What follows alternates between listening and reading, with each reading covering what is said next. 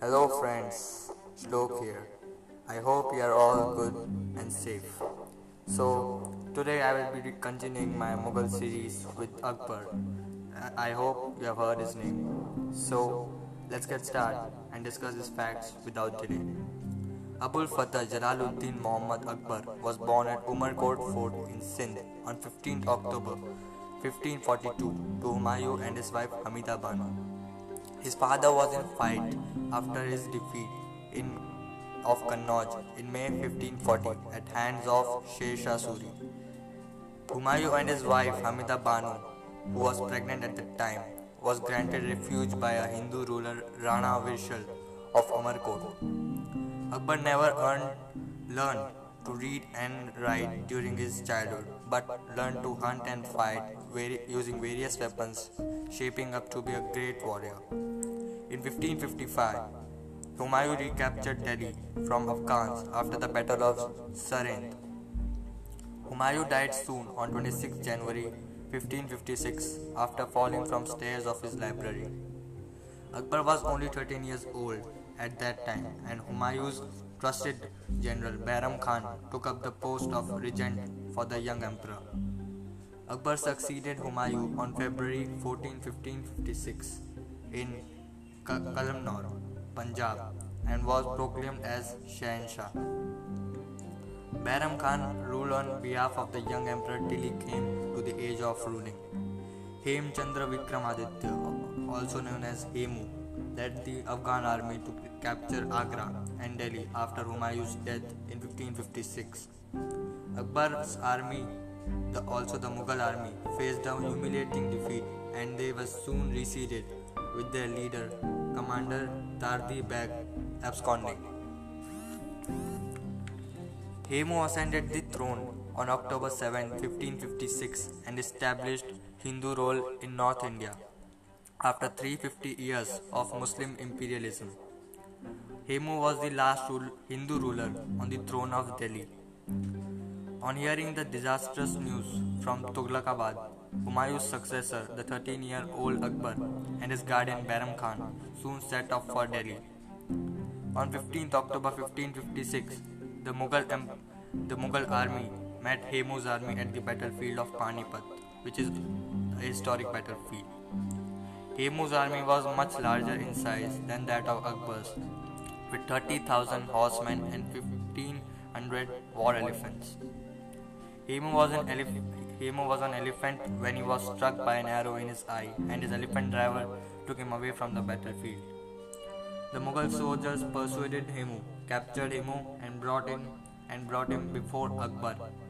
When Akbar was asked to kill his enemy Hemu, Akbar couldn't do this, and he hesitated. But Bahram Khan killed Hemu on Akbar's behalf. This period of Akbar's life was named as the Petticoat government, as his nurse, Maham Anga, essentially ran the empire while Akbar amused himself with sports and elephant fights. In 1560, Bahram Khan fell from grace and was murdered. The period when Akbar ruled from within the harem and allowed his wet nurse, Maham Anga, to take important decisions on his behalf. It was period between 1564 AD.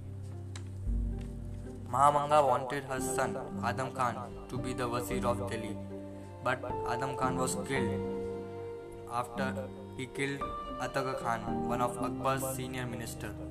Akbar killed Adam Khan, throwing him from the minar.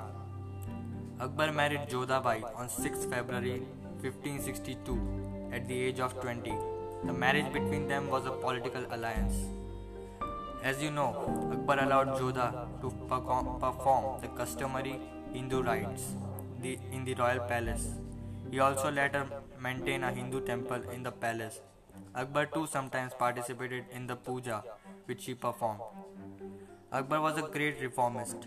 He brought peace and treated his subjects fairly.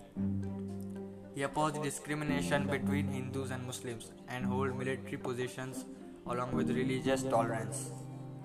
His tolerance and generosity was also contributed by his nine gems, also known as Navratnas, whose suggestions opened his realm of thinking. The, the famous Navratnas were Raja Birbal, Mia Tansen, Abul Fazl, Faizi, Raja Man Singh, Raja Todarmal, Mullah Adu Piazza, Mirza Hakim, and Abdul Rahim Khan-i-Khana. Akbar brought several changes in existing policies to establish the environment of uniform opportunities to people irrespective of religion. The emperor himself was the supreme governor of the empire. He retained the ultimate judicial, legislative, and administrative power above anyone else. With the help of his finance minister Raja Todarmal, Akbar experimented on land revenue administration, which was completed in 1580. The land revenue system was also called as Zabti or Bandobast system. Akbar introduced the Mansabdari system in his administration. Under this system, every officer was assigned at a rank, particular rank. It's Akbar's religious policies that made him famous and made his way to the pages of history. Akbar was a pious Muslim, but after marrying Jodhabai, he abolished pilgrimage tax. In 1562, Akbar abolished jizya. He allowed Jodhabai to worship her own deities. In 1575, Akbar built Ibadat Khana or the house of worship at his new capital Fatehpur Sikri and invited scholars from all religions like Christianity, Hinduism, Jainism, and Zoroastrianism. Akbar did not like the intrusion of Muslim elements and Muslim rules in the political matters of his empire. In 1582, he propagated a new religion called Dini Ilahi or also known as the divine faith. Akbar abolished slavery, pilgrimage tax, jizya tax, and satya system. The main conquests of Akbar contained the conquest of Malwa, Gondwana, Amer, Medta, Mewar, Ranthambore, and Kalinjar. He was victorious against the brave and courageous Rajput king Maharana Pratap of Mewar. The historic battle between Akbar and Rana Pratap was fought in the historic Battle of Haldighati in 18 June 1576. During the year 1605, at the age of 63, Akbar fell ill with a serious case of dysentery.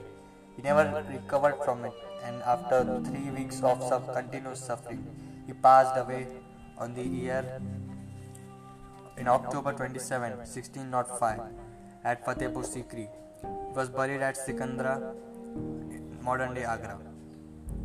So, like this, Akbar is considered as the most successful emperor of Mughal Empire and the, one of the greatest kings which ruled India. So, this was all about the greatest emperor Akbar. So, I will stretch up this series with Jahangir in my ne- next podcast. So, stay tuned. Till that, see ya.